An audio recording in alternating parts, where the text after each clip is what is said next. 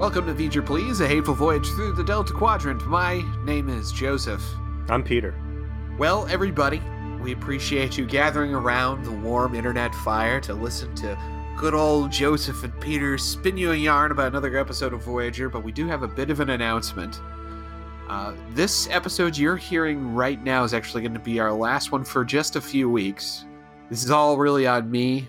I, my schedule has hit a bit of a time space eddy for the month of March of 2019, and my my usual time that I can invest into recording and editing the podcast is going to evaporate a little bit. Peter's going to be away, so we decided let's just we're just going to go dark for just a few weeks. This episode you'll be hearing this starting on March 7th, and then the next episode that we put out will actually come out on April 4th. That's our that's our schedule.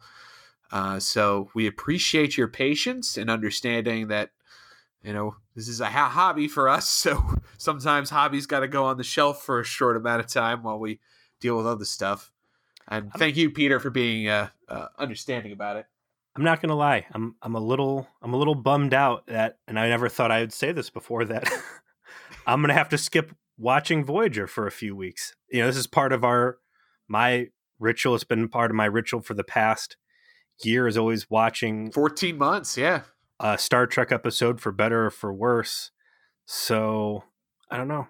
Uh, hopefully, whatever we're going to watch after this is really good. So we've got something juicy to jump back into. But um, yeah, I'll be in Cancun. So I'll somehow, I'll somehow find a way to distract myself on the beach with all that beautiful green blue water and well, I will remind you, Peter. I will remind you the last time you went on a vacation and there was a heavy amount of drinking involved, you found Star Trek stuff and then bragged about how you had a podcast. So I'm saying if over the intervening weeks that we're going to be uh, on vacation, there should be some social media posts on your part about something that you did that embarrassed yourself in regards to the podcast, or you find some strange Star Trek bar or something. We're counting. I'll tell you what. You. I'll tell you what, man. When the Mexican cartels kidnap my gringo ass and ransom me back to my family, I will try my damnedest to turn as many of my ski masked kidnappers into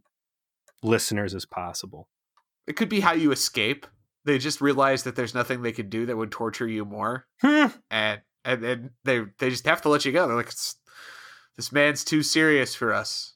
He's he's watched ex post facto. Oh, I'll tell you. So we're going through on the V'ger Please trauma support group, and I've thrown up two polls so far, so we can have our the people participating in the forums make their own votes as to what their favorite and uh, what the worst episodes were for season one, two, and then we wrap up three. We'll get those up.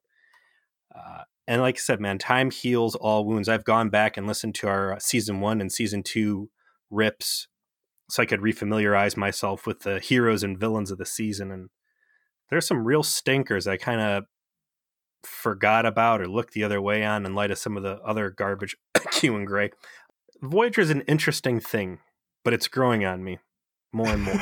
like like a cyst. it continues to grow on you, yeah. causing causing discomfort wherever it goes. Symbiosis, yes. This week, what is creeping cyst? What is its name? Season three, episode thirteen, Fair Trade. So I guess I'm I'm gauging in a little bit of hyperbole on my part because I genuinely and deeply enjoyed this episode. This was some really good taking its time, character building Star Trek, and I have a lot of positive things to say about it. Peter, what's what was your initial thoughts about it? I love this fucking episode, top to bottom. hey, hey look at us! Look at us! We're je- we're we're in agreement.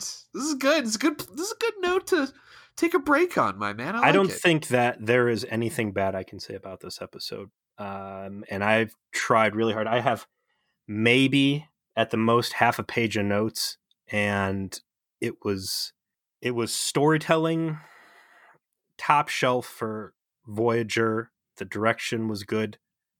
Characters were all fleshed out and good. And what I liked about this was it made the Delta Quadrant feel lived in.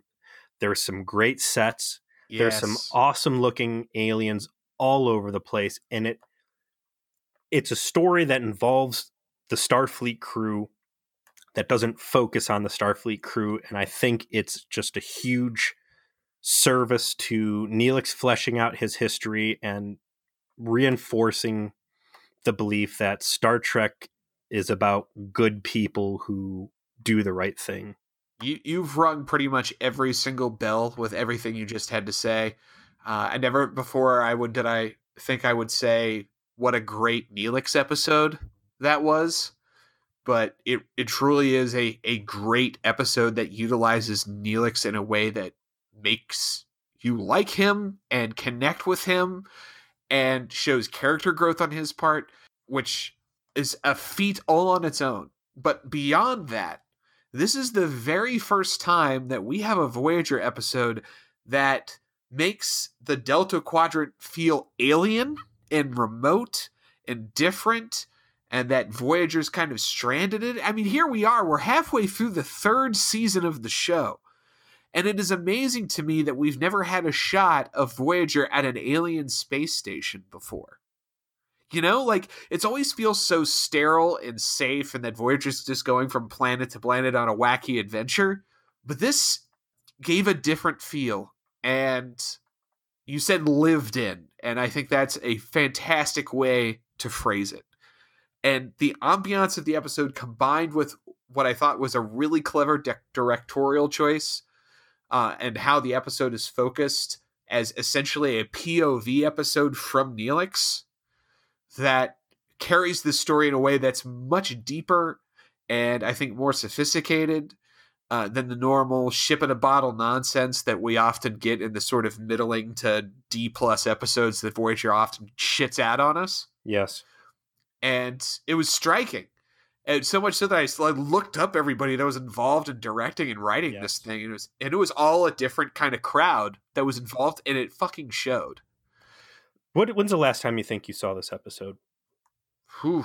Uh, not not recently enough. I remember I remember the major story beats very well. I didn't remember how well it was made. So probably 15 years. So this wasn't like a standout, oh, I really love this episode. I'm excited to dig back in. Yeah, you're right. You're absolutely right. I just couldn't remember how good it was. I just remembered the plot points. Do you think that the episode was I mean, obviously we know how good it is. We just watched it. Do you think maybe it's a type of thing that's lost on a younger viewer? Or do you think maybe it was a thing that kind of stood out as a not a slam dunk back in 1997 but by 2019 standards like hey this uh, this has was ahead of its time maybe this is clearly a Star Trek episode that rewards a Star Trek fan. Hmm. And by a Star Trek fan, I mean somebody who likes to get their sink their teeth in the things, that appreciates the DS9 kind of uh, long-term story arc. You know, maybe feel. that's maybe that's why they don't really do a lot of Voyager docked at space stations because DS9 was a story about a space station running at the same time you're probably right. Uh, I and I certainly understand why it is that they might want to steer away from doing too much of it. If I were them, I too would not want my show to look too much like the other show. Do you remember? I think it was a next gen episode, and it might have been the one where they found out that Spock was on Vulcan, and at some point, the Enterprise had to go to a ship graveyard. Yep, that was that episode. Yep. I, I kind of got like the feeling of that because I really liked in that next gen episode was that Unification Part One. Yes, I really like seeing what is out there past the benevolence of Starfleet and the Federation of Planets. How do private industries run? How does Starfleet interact with things where it doesn't have jurisdiction and domain and they're just another customer, even though you've got a Galaxy class starship that is the flagship of the Federation, they still have to wait in line like everybody else. And and I got a strong vibe off of that in this episode, and I really liked it. I think more so this episode delivers on isolation, but I mean it wasn't so much. Uh, I'm trying to find the right way to phrase this, and it's a little weird. It's not like this episode is all about the Federation getting fucking picked on. Mm-hmm it was more that the Delta Quadrant's kind of a, a rowdy place, and the Federation is very buttoned down. And Voyager's representing flying the Federation flag, and they're representing that belief structure. But the rest of the Delta Quadrant doesn't give a fuck.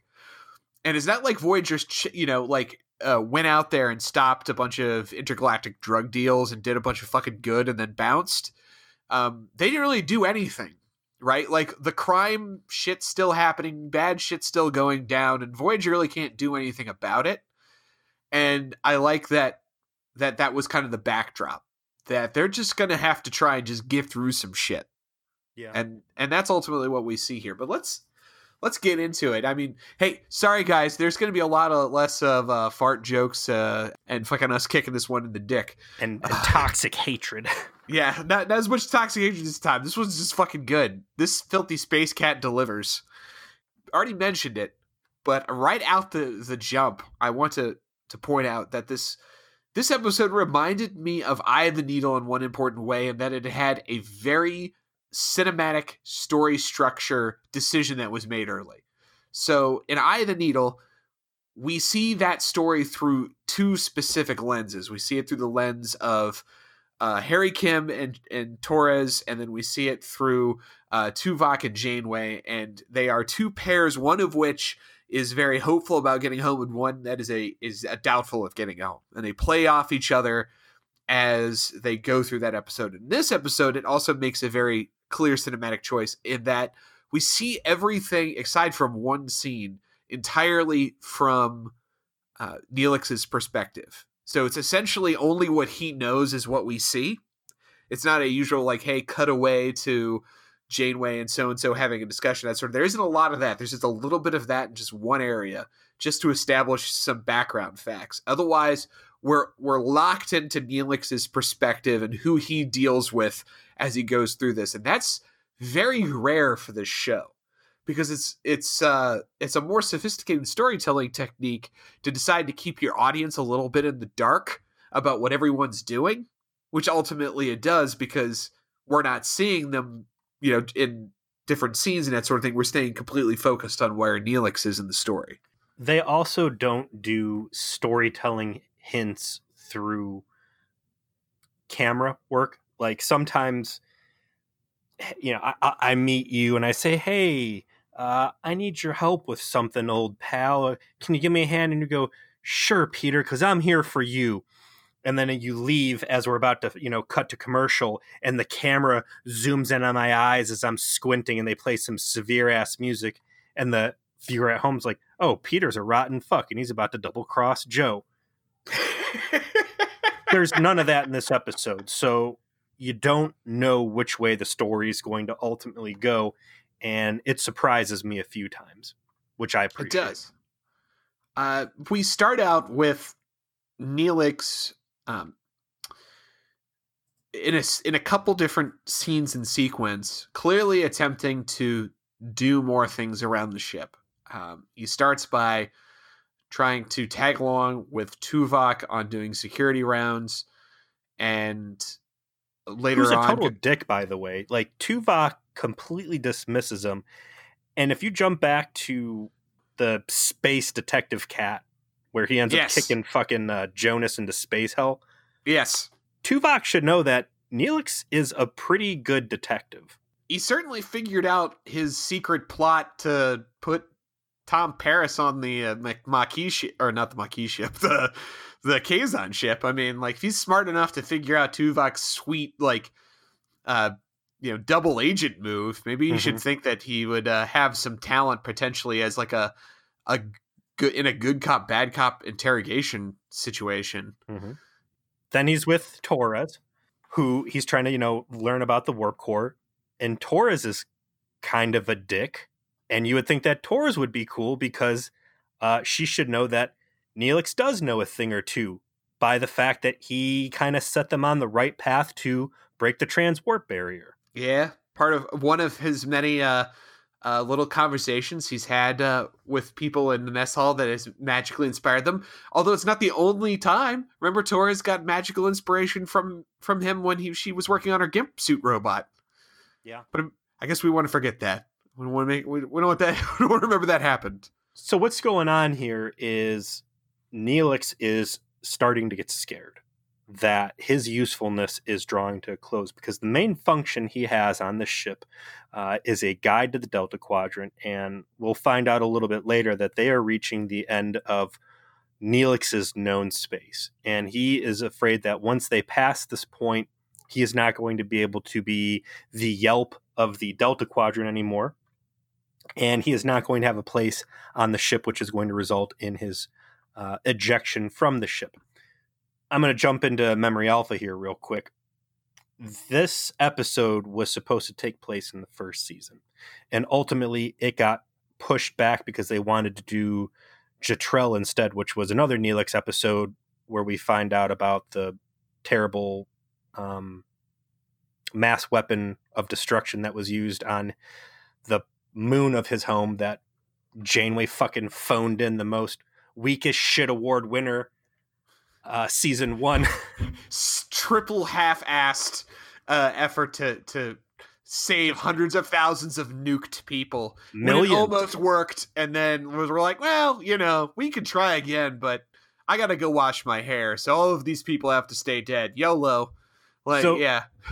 in this, I understand why a lot of the people are hot, not hostile, but dismissive of his previous shown talents, and also a deeper well, one of the few criticisms I can levy at this is that Neelix should understand he's worth more to the crew at this point because it's been three years.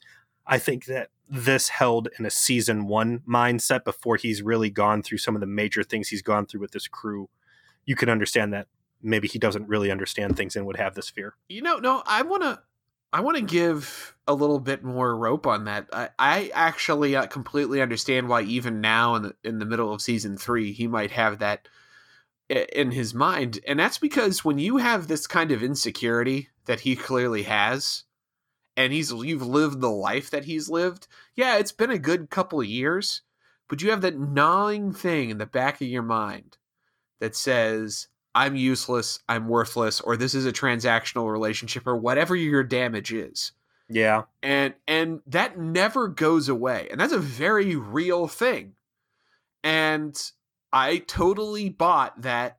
Yeah, he had this lingering f- feeling in the back of his mind that he needed to to make himself more useful in more ways, and was dreading having to cop to the fact that he didn't know anything about the the, the rest of the journey that Voyager was taking.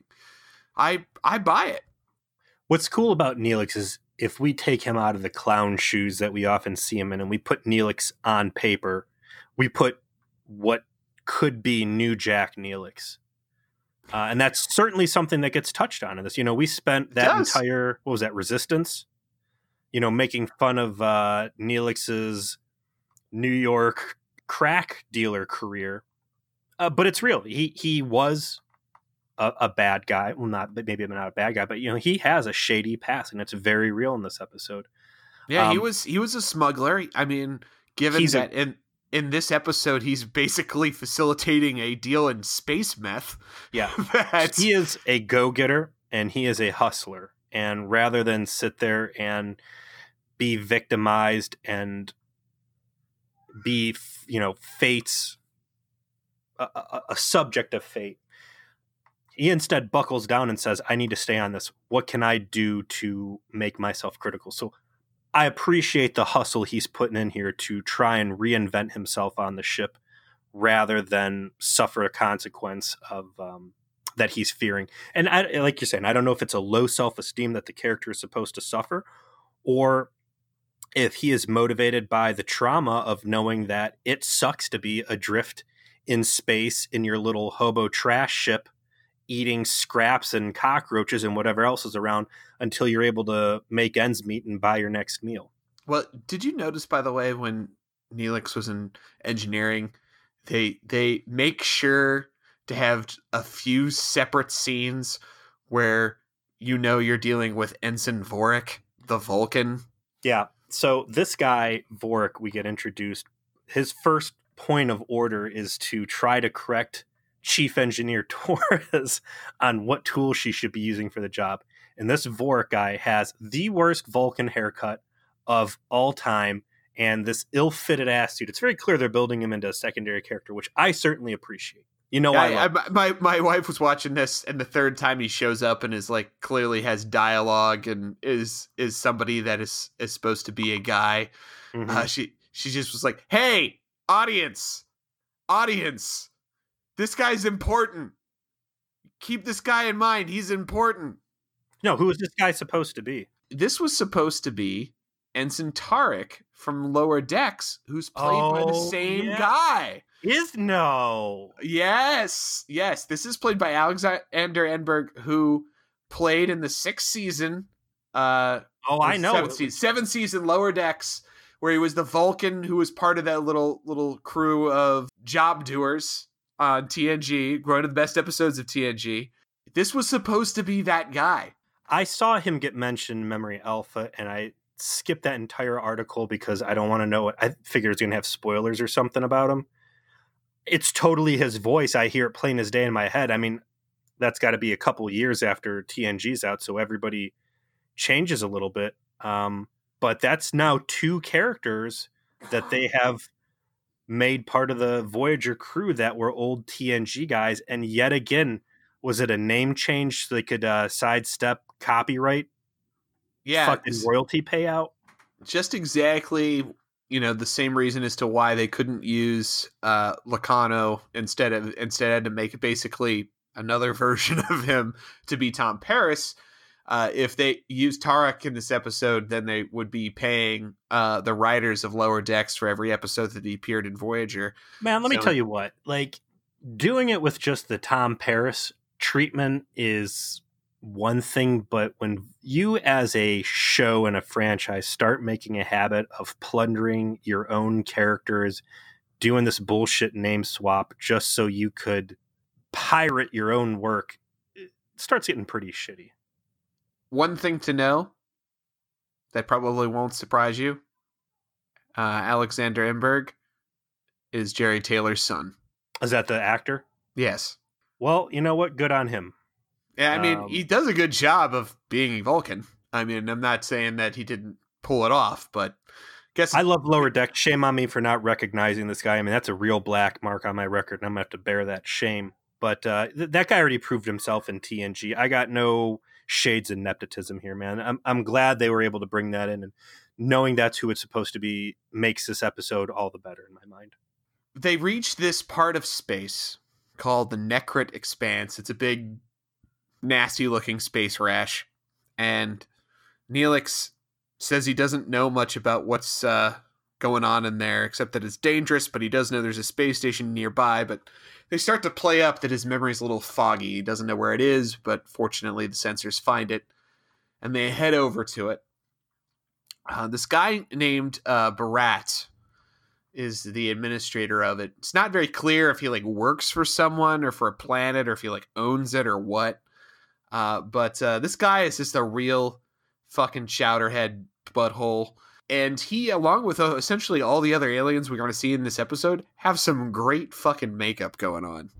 I, I don't know if you noticed, but in the background as we're as they start going through this space station, there's actually some greatest hits of back of of uh, aliens past. You see lurking in the background like some reuse of makeup ideas. Like there's a there's a tac tac from just the last episode in the shot. Is he doing weird gestures? Uh, no, he was kind of like, well, yeah, he was bent over. Uh, I don't know if he was really doing a gesture, but he was in kind of in the background. There was uh, some of the like aliens that were like just kind of one shots, but like it partially in episodes. You saw him kind of wandering around.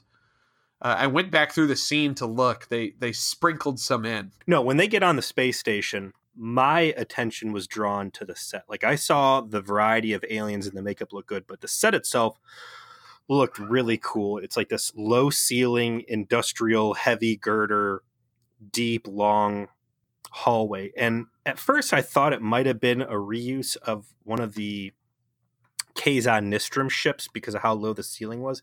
But I saw Memory Alpha. This was this was actually the same set for the shoot they just redressed it and then they put up some uh, blue screens in the background so they could mirror the scene digitally and make the the area look more open and really add some depth and life to this thing.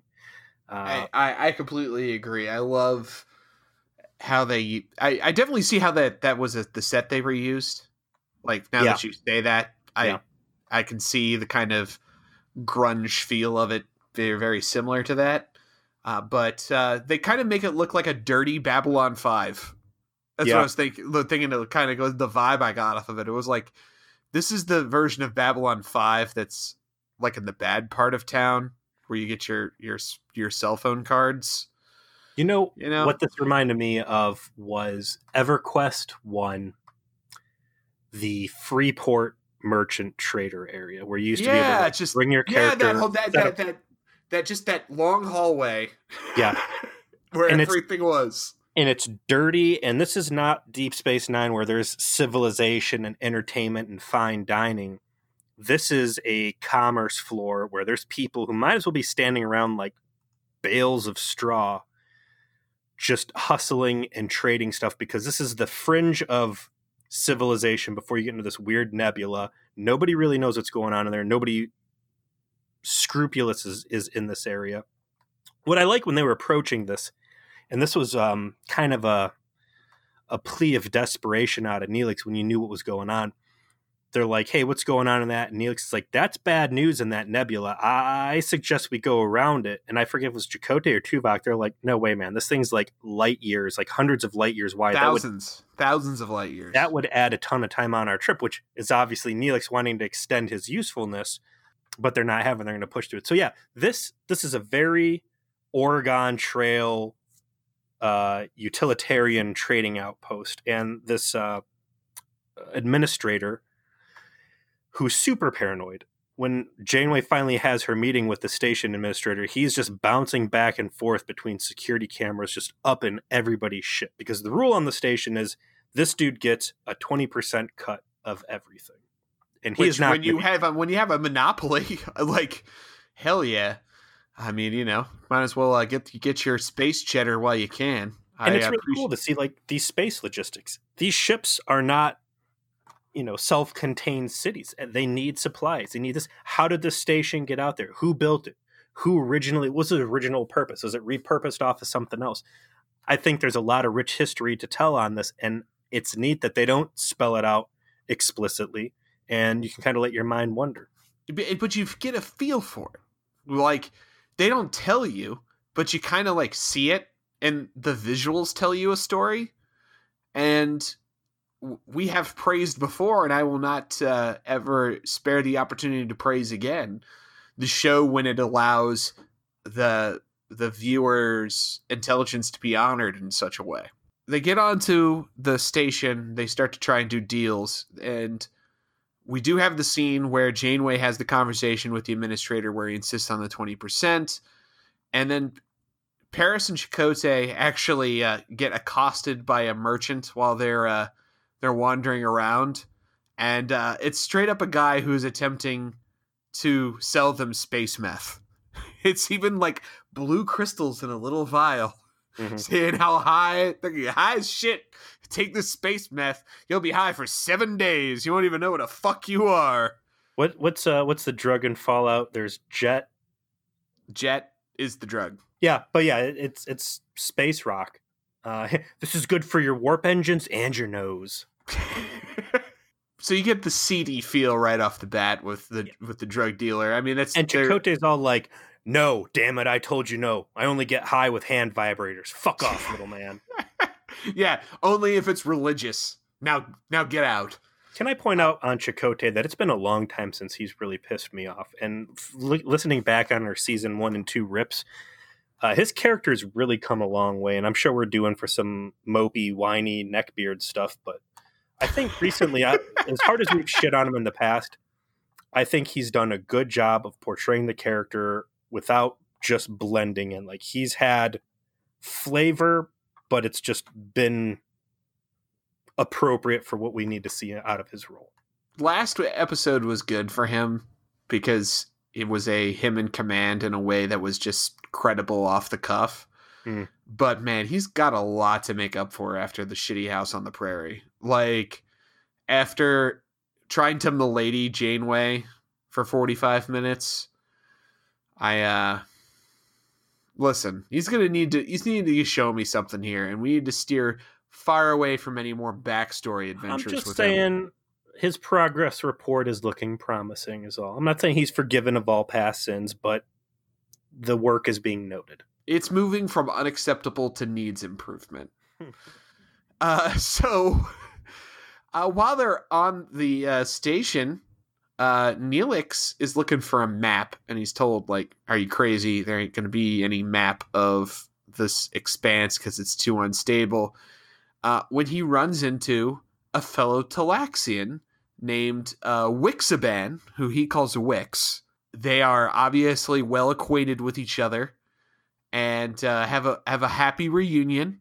Go to have a have a drink, and uh, we get some backstory from between the two of them that makes it clear that these two were doing dirt together, and Wix took uh, the fall for a deal gone bad with some people named the Ubians, and it's Ubians. it's never clear what they were dealing exactly, but it was clearly illegal, and it was enough that Wix landed in prison after he got caught. And he kind of like rolled on the whole beef so that Neelix got away. Here's what I love about Wix. We established that he and Neelix were shady dudes. Mm-hmm. Neelix has demonstrated that he is not the same person he used to be, and Wix states that he has changed as well and that they both want to do better. Neelix talks about how he's got all these great roles on Voyager and how lucky he is, and how there's even talk of him being an ambassador, which was initially brought up on um, macroism or whatever. Macrocosm, yeah, yeah.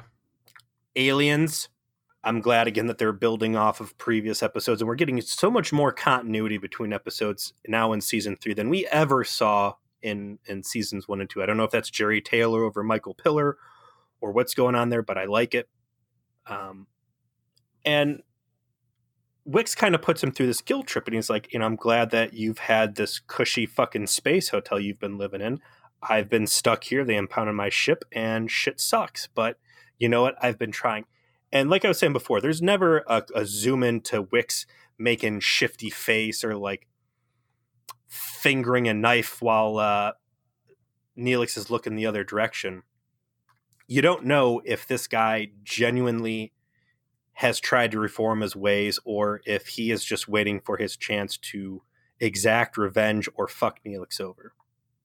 They definitely do a good job of portraying him in a neutral way at first. And that he is somebody that did Neelix a solid in taking the fall for whatever dirt that they were doing before.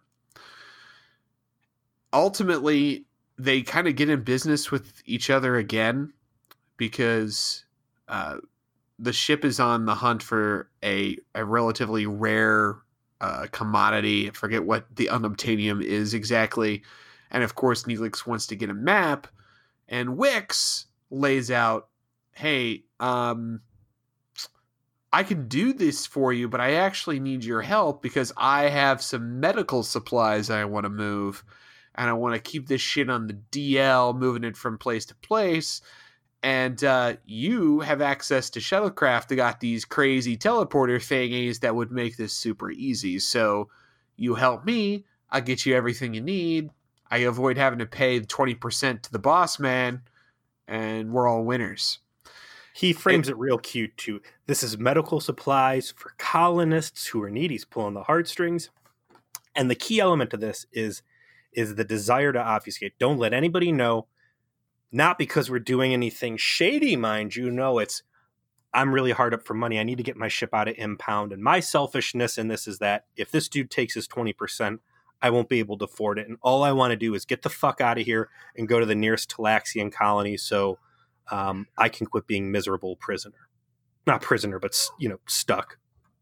It it is a perfectly reasonable reach. Like it is clearly a little beyond the the Federation ideal because he's going to have to not quite share the whole truth, but just a little bit of a reach such that you you could expect someone who like like Neelix who is clearly feeling some emotional vulnerability as to his usefulness to the ship to be like, well, I can get some solid wins for for Voyager by getting a map and an unobtainium they need, and all I got to do is like basically like beam us to a couple different spots, and we're done.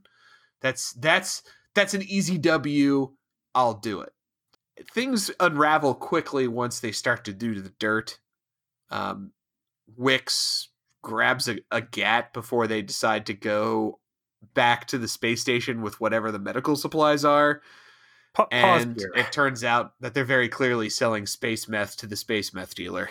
Yeah, so Neelix gets permission to just take a Type 6 shuttlecraft off Voyager and go do whatever. No one bats an eye because they trust him. Yeah, they trust fair him. point. And, and let's let's jump back out of this episode for a second. There is no point anywhere in this episode where I can point to something and say this was stupid. Why did they do it? Neelix very often is a fucking moron, needlessly wandering off in dangerous places and getting fucked up, or dangerous cheese that you know cripples the ship, or having or grabbing Hogan, the space cake and taking it to the bridge. having Hogan stand on the X in front of uh, the Jack in a Box space worm. I got him killed. Yeah, you did. And in this episode, he you know, he gets in some hot water, and I, I look at the end of it and I say, was this a reasonable situation for him to get in? Did he do something stupid? And it all starts off so innocent, like you're saying, that there is, like any good crime movie, you know, just the guy who didn't mean to get in so deep, and before he knows it, he's, you know, owes space mafia. That that's the story they're telling here. And I don't think that there's any point where he really makes a blatantly stupid decision that I couldn't have seen myself making when they have this Type 6 shuttlecraft and they drive off to go pick up what he thinks is space medicine, yeah, they're flying back to the station. He's like, all right, we're going to go do this uh, meeting with, what the hell's this guy's name? Uh, ba Tosin, I think. Tosin is the uh, the bad guy gangster that he ends up dealing. No, no, no, no. That's that's deeper in. Sutak is the blue face guy. Yeah, and like Wix just goes in this random little glove box on the ship and pulls this phaser out that's just laying there on its side. Like, how does how does Wix know there's a gun in there, and why is there even a gun in there to start off with? That seems like some real sloppy operational security. But you know what? Under Tuvix or Tuvix, Tuvix had his shit together. Under that clown Tuvok, who just gets stole on left and right. Yeah, I guess, um, you know, just rando guns laying around the place aren't that stretch of the imagination. So they wind up in this uh, shady drug deal, and the shady drug deal goes wrong when the buyers try and jump Wix and Neelix. Wix busts out his phaser and immediately fucking just wastes the drug dealer, just kills the shit out of him, and uh, gets uh, Neelix to beam him back onto the shuttlecraft. They get back on the shuttlecraft, and Neelix is like, "No, fuck you! I can't believe you just got me involved in a drug deal. This is not some shit that I wanted to do anymore. Whatever I owed I'm you not new before, Jack Neelix anymore. That's behind me now. my new Jack Neelix days are dead. Unless I I'm wasn't dealing... wearing the coat. Damn it." Unless I am dealing for warp crack rock, that shit does not leave the closet. That's for emergency cases only. Sadly, this, I, I was not. I did not have this available to me, and as a consequence, I was not prepared to do illegal drug deals. What so, if the new Jack Neelix coat is like an alien symbiote, like Venom, and once he puts that on, he's yes, we are ready to get out and sell space drugs. We will make much money, many credits to be had, many fools to get dusted. Um, Wix convinces uh, Neelix to not talk about what happened by t- by playing on his insecurities and saying, "Listen, if you tell your captain what that you just tried to deal space meth, she's gonna fucking kick you out. Like you're already worried that you're at, you're on the fucking end of your rope with their usefulness. How much worse is it gonna be if you also let them know you started dealing space rock?" or so, that you were. I mean, he basically threatens to out all of Neelix's dirty. You're not just a fuzzy, lovable space cat. You are new Jack Neelix. Like you've got some real history and you have sold yourself under false pretense to all of these Federation dummies that when they find out who you were and what you were, uh, that's going to be the end of it. You you were worried before. Just wait till I get done with it. Yeah, that that's uh, that's what comes into play later. That explicit threat. Mm. This is just a war. Hey, don't tell anybody because they think they can kind of get away with having you know murdered somebody. But guess what? Turns out the asshole in charge doesn't like it when people get murdered on a space station and uh, the super science is able to determine that a Federation phaser was used to do it, and Janeway's on the hunt for the responsible party. Neelix knows there's a fucking guilty finger that's going to be pointed right in his direction and starts looking rather anxious as he goes through the next series of scenes. And including a conversation with Tuvok, where Tuvok is is wanting to talk to Wix as somebody who had visited the ship earlier and potentially had access to to getting a phaser and that is where uh, he has another sit down with Wix after Tuvok asks his questions and and is like, uh, "Yo, uh, you're gonna get caught. There's no way that they're ne- not gonna. There's no way we're leaving this place without them finding who's responsible for wasting that guy. Your lies aren't gonna work." And he's like, "Oh, uh, actually, uh, we got other things we got to do, including um, me paying back my drug dealer that I was fence fencing the goods for Loved because it. El Polo Hermanos uh, needs to get paid, and yeah. they're coming. Yeah, that wasn't our money we lost, by the way. That was the scarier Uber bosses, and that's where this uh, two things I could have gone for here. One, how does Tuvok have his initial questioning of Neelix in regards to Wix and not see the guilt stamped to Neelix's face plain as fucking day? the continued incompetence of Tuvok as a security specialist uh, astounds me. If anything, uh, if I am Tuvok, this would have been a perfect opportunity to be like, you know, this guy, so let's let's run some game to see if he's responsible. And and what's know, with these cold like, feet that like before you're saying, hey, you want to be security. Now I'm saying let's be security, and you're trying to back out. There's uh, no, there's uh, there's potential depth there that could have been very cool in how Neelix decides to respond and and potentially even try and manipulate uh Tuvok or there's there's things there. There's there was there was there was potential and they just kind of punted on all of it. Potential takes time though, and something we'll talk about later. There were a lot of cut scenes out of this episode because they needed time for the main story and I think on the greater list of hierarchy of sins of things that could have happened in this scene, uh, certainly this Tuvok deception was low on that. The other thing, Voyager shows up at a place, people die to Federation technology. This would have been a good callback to Delta Quadrant next door, and the ship of death has docked, and lo and behold, here is Voyager, and here is you know fucking murder. The the Skeevians were right. These guys are shit. They bring woe and misery with them wherever they go, and we should have denied docking permissions. Shame on us. The, the next series of scenes, I think, can be described as sort of uh, Neelix's moral journey. Uh, because what he ends up doing is going first to Tom Paris, uh, and then after that, uh, uh, having a kind of conversation with with Vorik, and then kind of facing down the idea of essentially stealing from Voyager to make good on the drug deal debt. And I think it's very effectively done. He goes to Tom. He he essentially finally broaches the question of like, how did you get put in jail? I love and, this. And Tom says, like, you know, ultimately the reason I wound up in the situation I was in is because I didn't tell the truth. And I think this is interesting from Tom's perspective because this is obviously backstory we've had from the beginning and it hasn't been talked about really since. Goes to your continuity uh, point from earlier. Mm-hmm.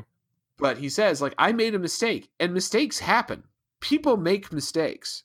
But the problem was instead of telling the truth about the fact that I made this mistake, I decided to lie about it. And that's what essentially ruined my life.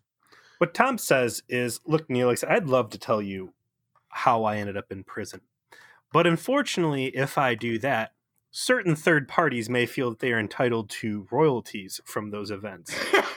and I have to go through the Starfleet character witness protection program and change my name so that Nick, I mean, uh, that other person may never be spoken of again.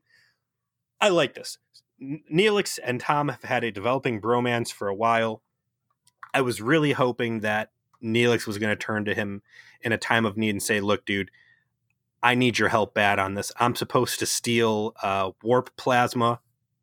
Uh, I'm supposed to pull a Seska here and, and take Federation resources it and give it to these uh, these space savages, uh, or they're going to cut my balls off and feed them to me. Please help with your prison antics.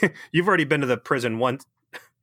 I'm sorry. Tell you've already me been... jail. How do I jail? Tell Is me, it true I have to kill someone my your first- levels when you went to space jail with Harry Kim. I know you've got all kinds of tips for me. hmm How how does one go about finding an appropriate uh, space jail murder pipe? Tell me your secrets. Hey man, what if uh, what if we still had Lon Suder and like that would have been the first place to look like? Uh, I'm having this meeting because someone has gone on the station and killed somebody in cold blood. Now, Lon, I don't want to finger point, but where were you last night?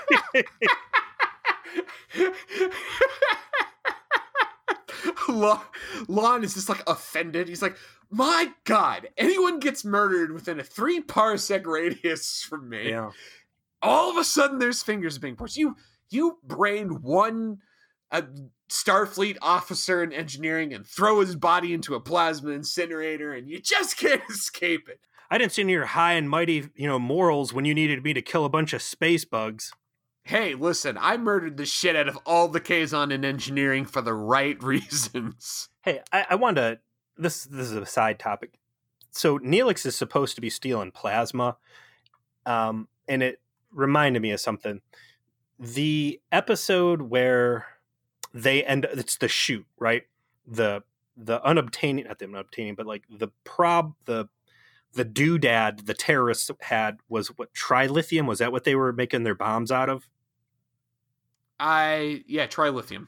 so it's trilithium and they get they kind of finger point because they say we know federation ships you know we read that energy signature and clearly it was your guys involved with it and that's it case closed. I was watching um starship mine the old tng episode with the baryon buildup sweep. Remember that episode? Yeah. where where it's picard on the ship with terrorists. I always thought they were hijacking the ship but like going back and rewatching it those guys were there to steal waste byproduct off the engine core which was actually trilithium, so they could sell it to terrorists for bombs. So that was a really cool callback and shoot to use that. And that's what I thought they were going to go in this episode was that they wanted trilithium off the engine core, so these space gangsters had bomb material. But it was just, um, yeah, they want plasma to make their ships go faster or whatever. Well, regardless of why they want it, the real moral conundrum for Neelix here is does he cross essentially the the probably the un- unforgivable barrier of actually stealing from Voyager to do it? And as you might expect, he chooses not to.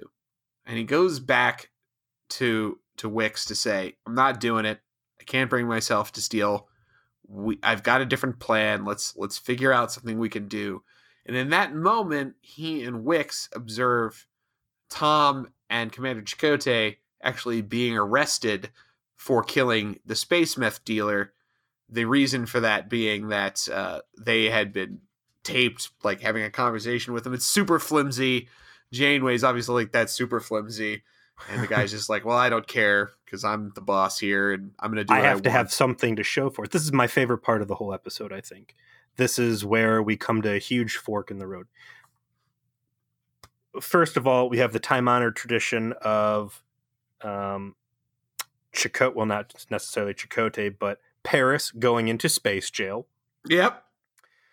Uh, and we don't know what's happening exactly because Neelix goes empty handed, says, Wix, I'm not doing this. And then Wix is like, Well, I think I've got a plan.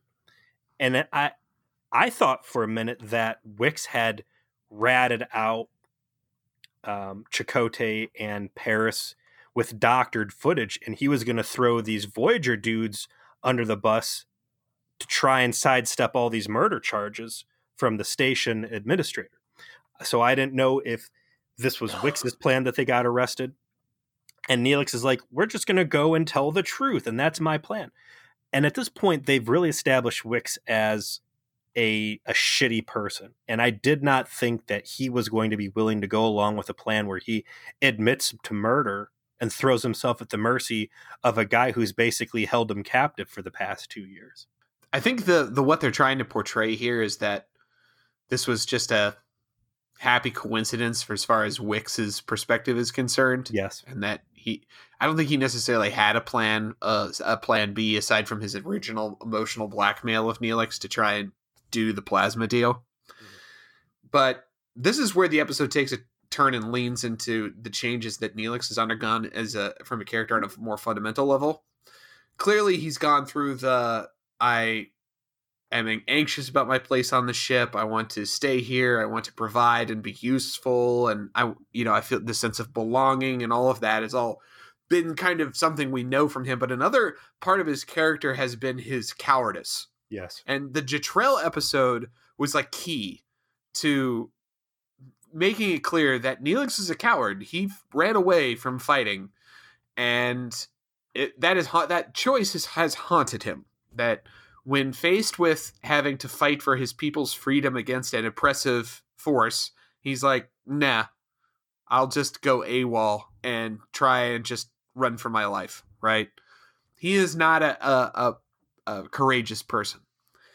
But this this final act of the episode is like his magnum opus of going, I know I have fucked up, and the way I'm going to redeem myself is by putting myself in horrific moral mortal danger to save the lives of not only you know Tom and and and Chakotay, but also like my my sense of morality and belonging. And if I die going down like this, I'm cool with it. Yeah. So here's the plan. They go to the station administrator, say, "Yeah, we killed that drug dealer. Here's why we did it. By the way, there's these um these gangsters who are Kolaati. They're the Kolaati Kolaati traders these dudes look like punk rock ugly lizard ladies with predator face. Right. And they are running hot game on the station. And he's like, bullshit. And they're like, no, dude, your whole 20% rule, these guys don't give a fuck. They can jam your security. There is this rife black market going on, and you are not getting any of the action off of this. And the administrator's like, no fucking way. And they're like, yeah, way and we will help you bring these guys into custody. We'll go out there, we'll put our ass on the line, but you need to let my friends go. And you have to agree that if we help you capture these dudes, that you're going to let us go too. And the administrator goes, You're not going to survive it. I've got no skin in this game if you get fucked up. So, sure, I'll let these Starfleet yeah, like, guys go. I just want to punish you two for doing this. So, if the result is I actually get some fucking bigger fish or you both die anyway, I'm a winner. So, yeah. Neelix goes, "Hey, I need some plasma so I can sell the the con on this." And he says, "Well, it's not going to be as good as your Voyager plasma." And Neelix is like, "It doesn't matter. This guy's not getting. This is a do or die thing."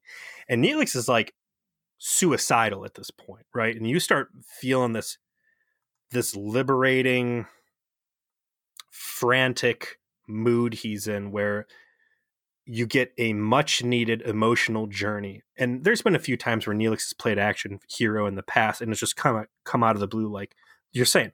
Everything we've been told about Neelix is he's a pussy and that he runs from fights and he's scared.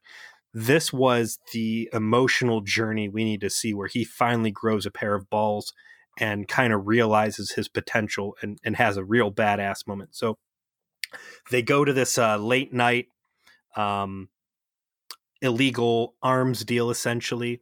The station administrator is watching on closed camera. All of a sudden, the camera blinks and he starts getting fed uh, bullshit footage. So it's substantiated that these Kolaati have the ability to jam his signals.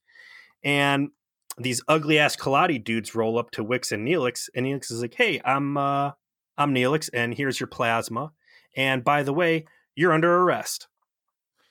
the The sequence after this is is absolutely fantastic. So clearly, the main alien honcho pulls his phaser out or his Whoa, whoa, whoa. space gat. Do you know what that is? No. That is the same model, and I, I've been looking for because I, I love this fucking thing. All my Star Trek Next Gen knowledge comes from the the CCG, right? The collectible Right. card game. And one of the best cards in that was the Varon-T Disruptor from that Kivas Fajo episode where he kidnaps Data, the most toys. And it's like the Mhm. most painful, badass gun in the world. And that's what this dude's role is. It's certainly not the Varon-T Disruptor, but it's the same model. And I thought those. I Awesome remember that though. I did not recognize the pl- uh, the uh, the prop, but I remember the Veron T disruptor from It's that the episode. The- painful weapon in the galaxy. So yeah, that that was really cool to see that. That's the gun they gave this guy. And what Neelix says to this guy is, "Listen, um, I actually took the safeties off that uh, plasma fuel cell that you have in front of you, and it is now filling this entire compartment with plasma particles. And if you shoot your plasma-based weaponry at me, it's going to ignite and kill us all." And you know the the message he basically sends this guy as he essentially says, "Well, then I'll shoot and kill us all." Be like, he says, "Fucking do it, do it. Just go ahead. If that means that I get to take out a piece of garbage like you in the process, fair trade. Pull the trigger, you pussy. Do it." He's like, "Well, I'll just kill you instead." And Neelix is like, "Well, uh, guess what? I don't give a fuck. And also, if you transport out, you're gonna get burned alive too. So uh, either you're going in the space pokey, or we're all dying. And I'm perfectly happy with all that because at this point, Neelix is pretty convinced that he's gonna get kicked off the ship regardless. That the jig is up, uh, and he doesn't really have any chance for redemption. So." Death in this situation is a sweet release. And Wix is like, whoa, what the fuck? I did not sign up for this. Uh, but luckily, station administrator with his ugly ass henchman show up, and uh, he's like, freeze! And one of, I think one of Tosin's Kolaati trader thugs, who also has really cool makeup, uh, foolishly decides he's going to roll the dice on this and try shooting his gun. It creates a giant like green explosion that uh, immediately incinerates the head honcho and uh, uh, blows apart, you know, everybody else kind of out in a cinematic fashion. And then they just kind of smash cut immediately to sick bay. Uh, and with uh, with Neelix kind of laid up, but with no like injuries on him. They I, Or even dirt felt- on his outfit. th- this felt like a we ran out of money move like that they spent all this money and all this makeup and all these sets and all looked great but they couldn't they couldn't do a bunch of like burn shit too on top of it and they're like you know what you know what uh let's just smash cut to the sick bay after the doctor's worked his magic and it's all fine to be And- fair, the effect of the bad guy when he shoots the gun, it's like there's this backdraft, almost like the gun shoots backward, and it starts at his hand and just envelops his entire body in this green infernal flame, and it looks pretty fucking cool. The rest of the explosion looks a little 90s, you know, fire going down the hallway and turning a corner. Um, but that initial death scene looks good, and if that came at the cost of Neelix just laid up in bed on a cop out makeup there, I can live with it. So the episode wraps on Wix got his shuttle, got away. The station cat uh, masters satisfied with the fact he got the real criminals. Voyager's free to leave. Um, criminality will continue probably the next day here with different drug dealers, but there's not much Voyager can do or one even wants to try and do about it. And Janeway comes in and as has a good conversation with Neelix of like, what the actual fuck were you thinking doing this? Like, you abused our trust, all of this. Like, what the fuck were you doing?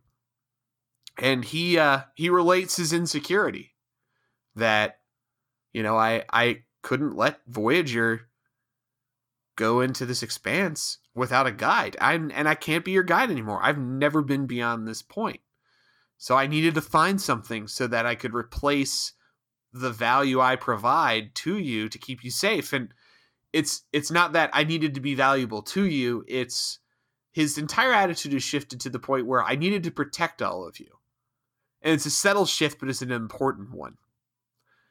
And Janeway definitely seems to recognize this and pointing out like you you need to understand that this is not a, a, transactional relationship and you're part of a family as a member of this crew and we can't there'll be none of this bullshit from you anymore about thinking that you have to leave or that I'm going to force you off and uh promptly sends him to like scrub the fucking dude how are you gonna walk over it? That the the the the biggest part of the whole episode man when she hits him with the line Oh, oh, the uh, the, the first the duty of duty, every Starfleet, every Starfleet officer, officer, is to the to truth. The truth. Yeah. It's a second part of this time. the thievery of this episode, the fair trade of this episode. You stole Nick Locarno. You stole Ensign Bull Bovix or whatever his name is. Ensign Bowflex. you went back to Nick Locarno's episode. You stole Picard's line verbatim. You got to play the Dark Materia song. Oh yeah, yeah, the Picard song where it's included. Yeah, you the got first it, duty of every fleet officer is to the truth. She hits him with that straight up. She's like, "I'm mad because you lied to us. At no point did you turn to us for help and say I fucked up." She basically, and again, in the in the bigger scope of the Star Trek universe, that line got dropped on Wesley Crusher because him and Nick Locarno tried to sweep a Federation cadet death under the rug. It's the same thing that Tom Paris slash Nick Locarno just lectured Neelix on. You you fuck up and you tell somebody because in the end of the day we're all magic space friends and we get through it as a family and you violated that trust and that's my grievance it's not that you were part of a drug deal gone wrong and someone died it's that you didn't realize that we were part of a family and uh, Neelix is like, I understand. I'll, I'll get my shit and I'll leave because that's been his fear the whole time. He's going to get drummed off the ship. And Janeway puts her boot down, like you said. No, no, no, it's not that simple. She thinks he's trying to run away from his responsibility. She hasn't realized yet that this has all been a product of his insecurity and fear of leaving. And she's like, No, man, you're going to be going to the fucking horse stables and shoveling shit for the next two weeks. And she lays that, you know, the responsibility and his his his place in the ship and the punishment that will come with it. And Neelix kind of gets this prideful smile that he's happy to be there. He doesn't say as much, but she sees it on his face and he uh, scurries off. And Janeway's kind of left with this knowing smile that uh, it's all going to be okay. It's a good end. Like the the the way Janeway handles him, the way that they wrote her for that episode, that scene was really well well done. I mean, borrowing from an iconic Picard moment certainly always helps. Uh, it it wrapped up Neelix's story arc very nicely for this episode, yes. and really kind of established his place on the ship moving forward is not just the yelp of the ship, but as a uh, as a integral part of the crew that uh, his usefulness will expand in the sense that he's got the charisma score that none of his uh, compatriots necessarily has. And while he's not wearing a uniform, which I think is completely, especially in light of all this, he should have been in a uniform every episode following this one because this shows that he is not a guest on the ship anymore. He's a part of the family, he is a part of the crew. And like I said, he's not just Yelp, he's one of them and he's in it for the long haul.